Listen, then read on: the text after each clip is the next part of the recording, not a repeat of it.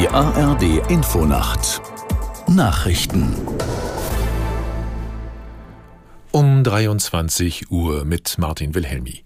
Dauerregen hat in Teilen Deutschlands zu Überflutungen geführt. Am stärksten betroffen sind Niedersachsen, Thüringen, Sachsen-Anhalt und Nordrhein-Westfalen. Aus der Nachrichtenredaktion Thorsten Lange. Im thüringischen Windehausen musste ein Ortsteil komplett evakuiert werden. Das Wasser steht dort bis zu einen Meter hoch in den Straßen. Auf der Zugstrecke Hannover-Magdeburg sind Gleise unterspült. Es gibt Zugumleitungen, Halteausfälle und Verspätungen.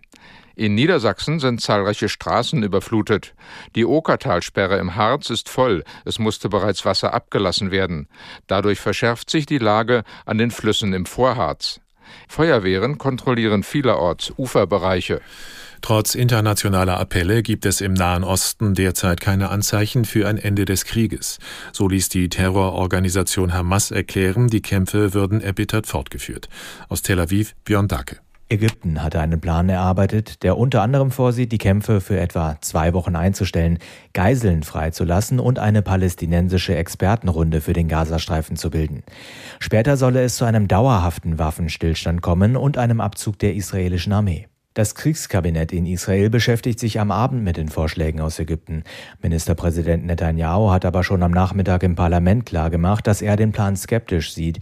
Er wiederholte, dass die Armee weiterkämpfe bis zum Sieg. Der Aufenthaltsort des seit drei Wochen vermissten russischen Oppositionspolitikers Nawalny ist bekannt geworden. Nach Angaben seiner Sprecherin haben die russischen Behörden Nawalny in eine andere Strafkolonie verlegt. Sie befindet sich in der Polarregion im äußersten Norden Russlands. Nawalny habe dort Besuch von seinem Anwalt bekommen.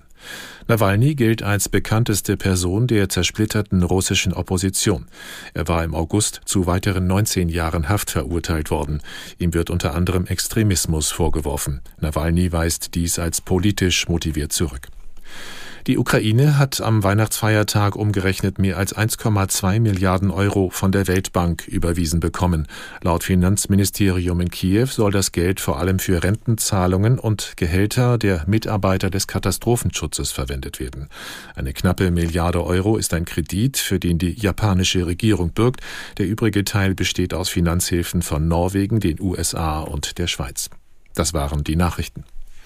Das Wetter in Deutschland im Norden Regen oder Schauer, nach Süden hin trocken, Tiefstwerte 10 Grad in der Kölner Bucht bis 1 Grad südlich der Donau, windig dabei. Morgen am zweiten Weihnachtsfeiertag im Norden gelegentlich Schauer, ganz im Süden freundlicher, dazwischen wechselhaft, die Höchstwerte 6 bis 12 Grad, es ist weiterhin windig.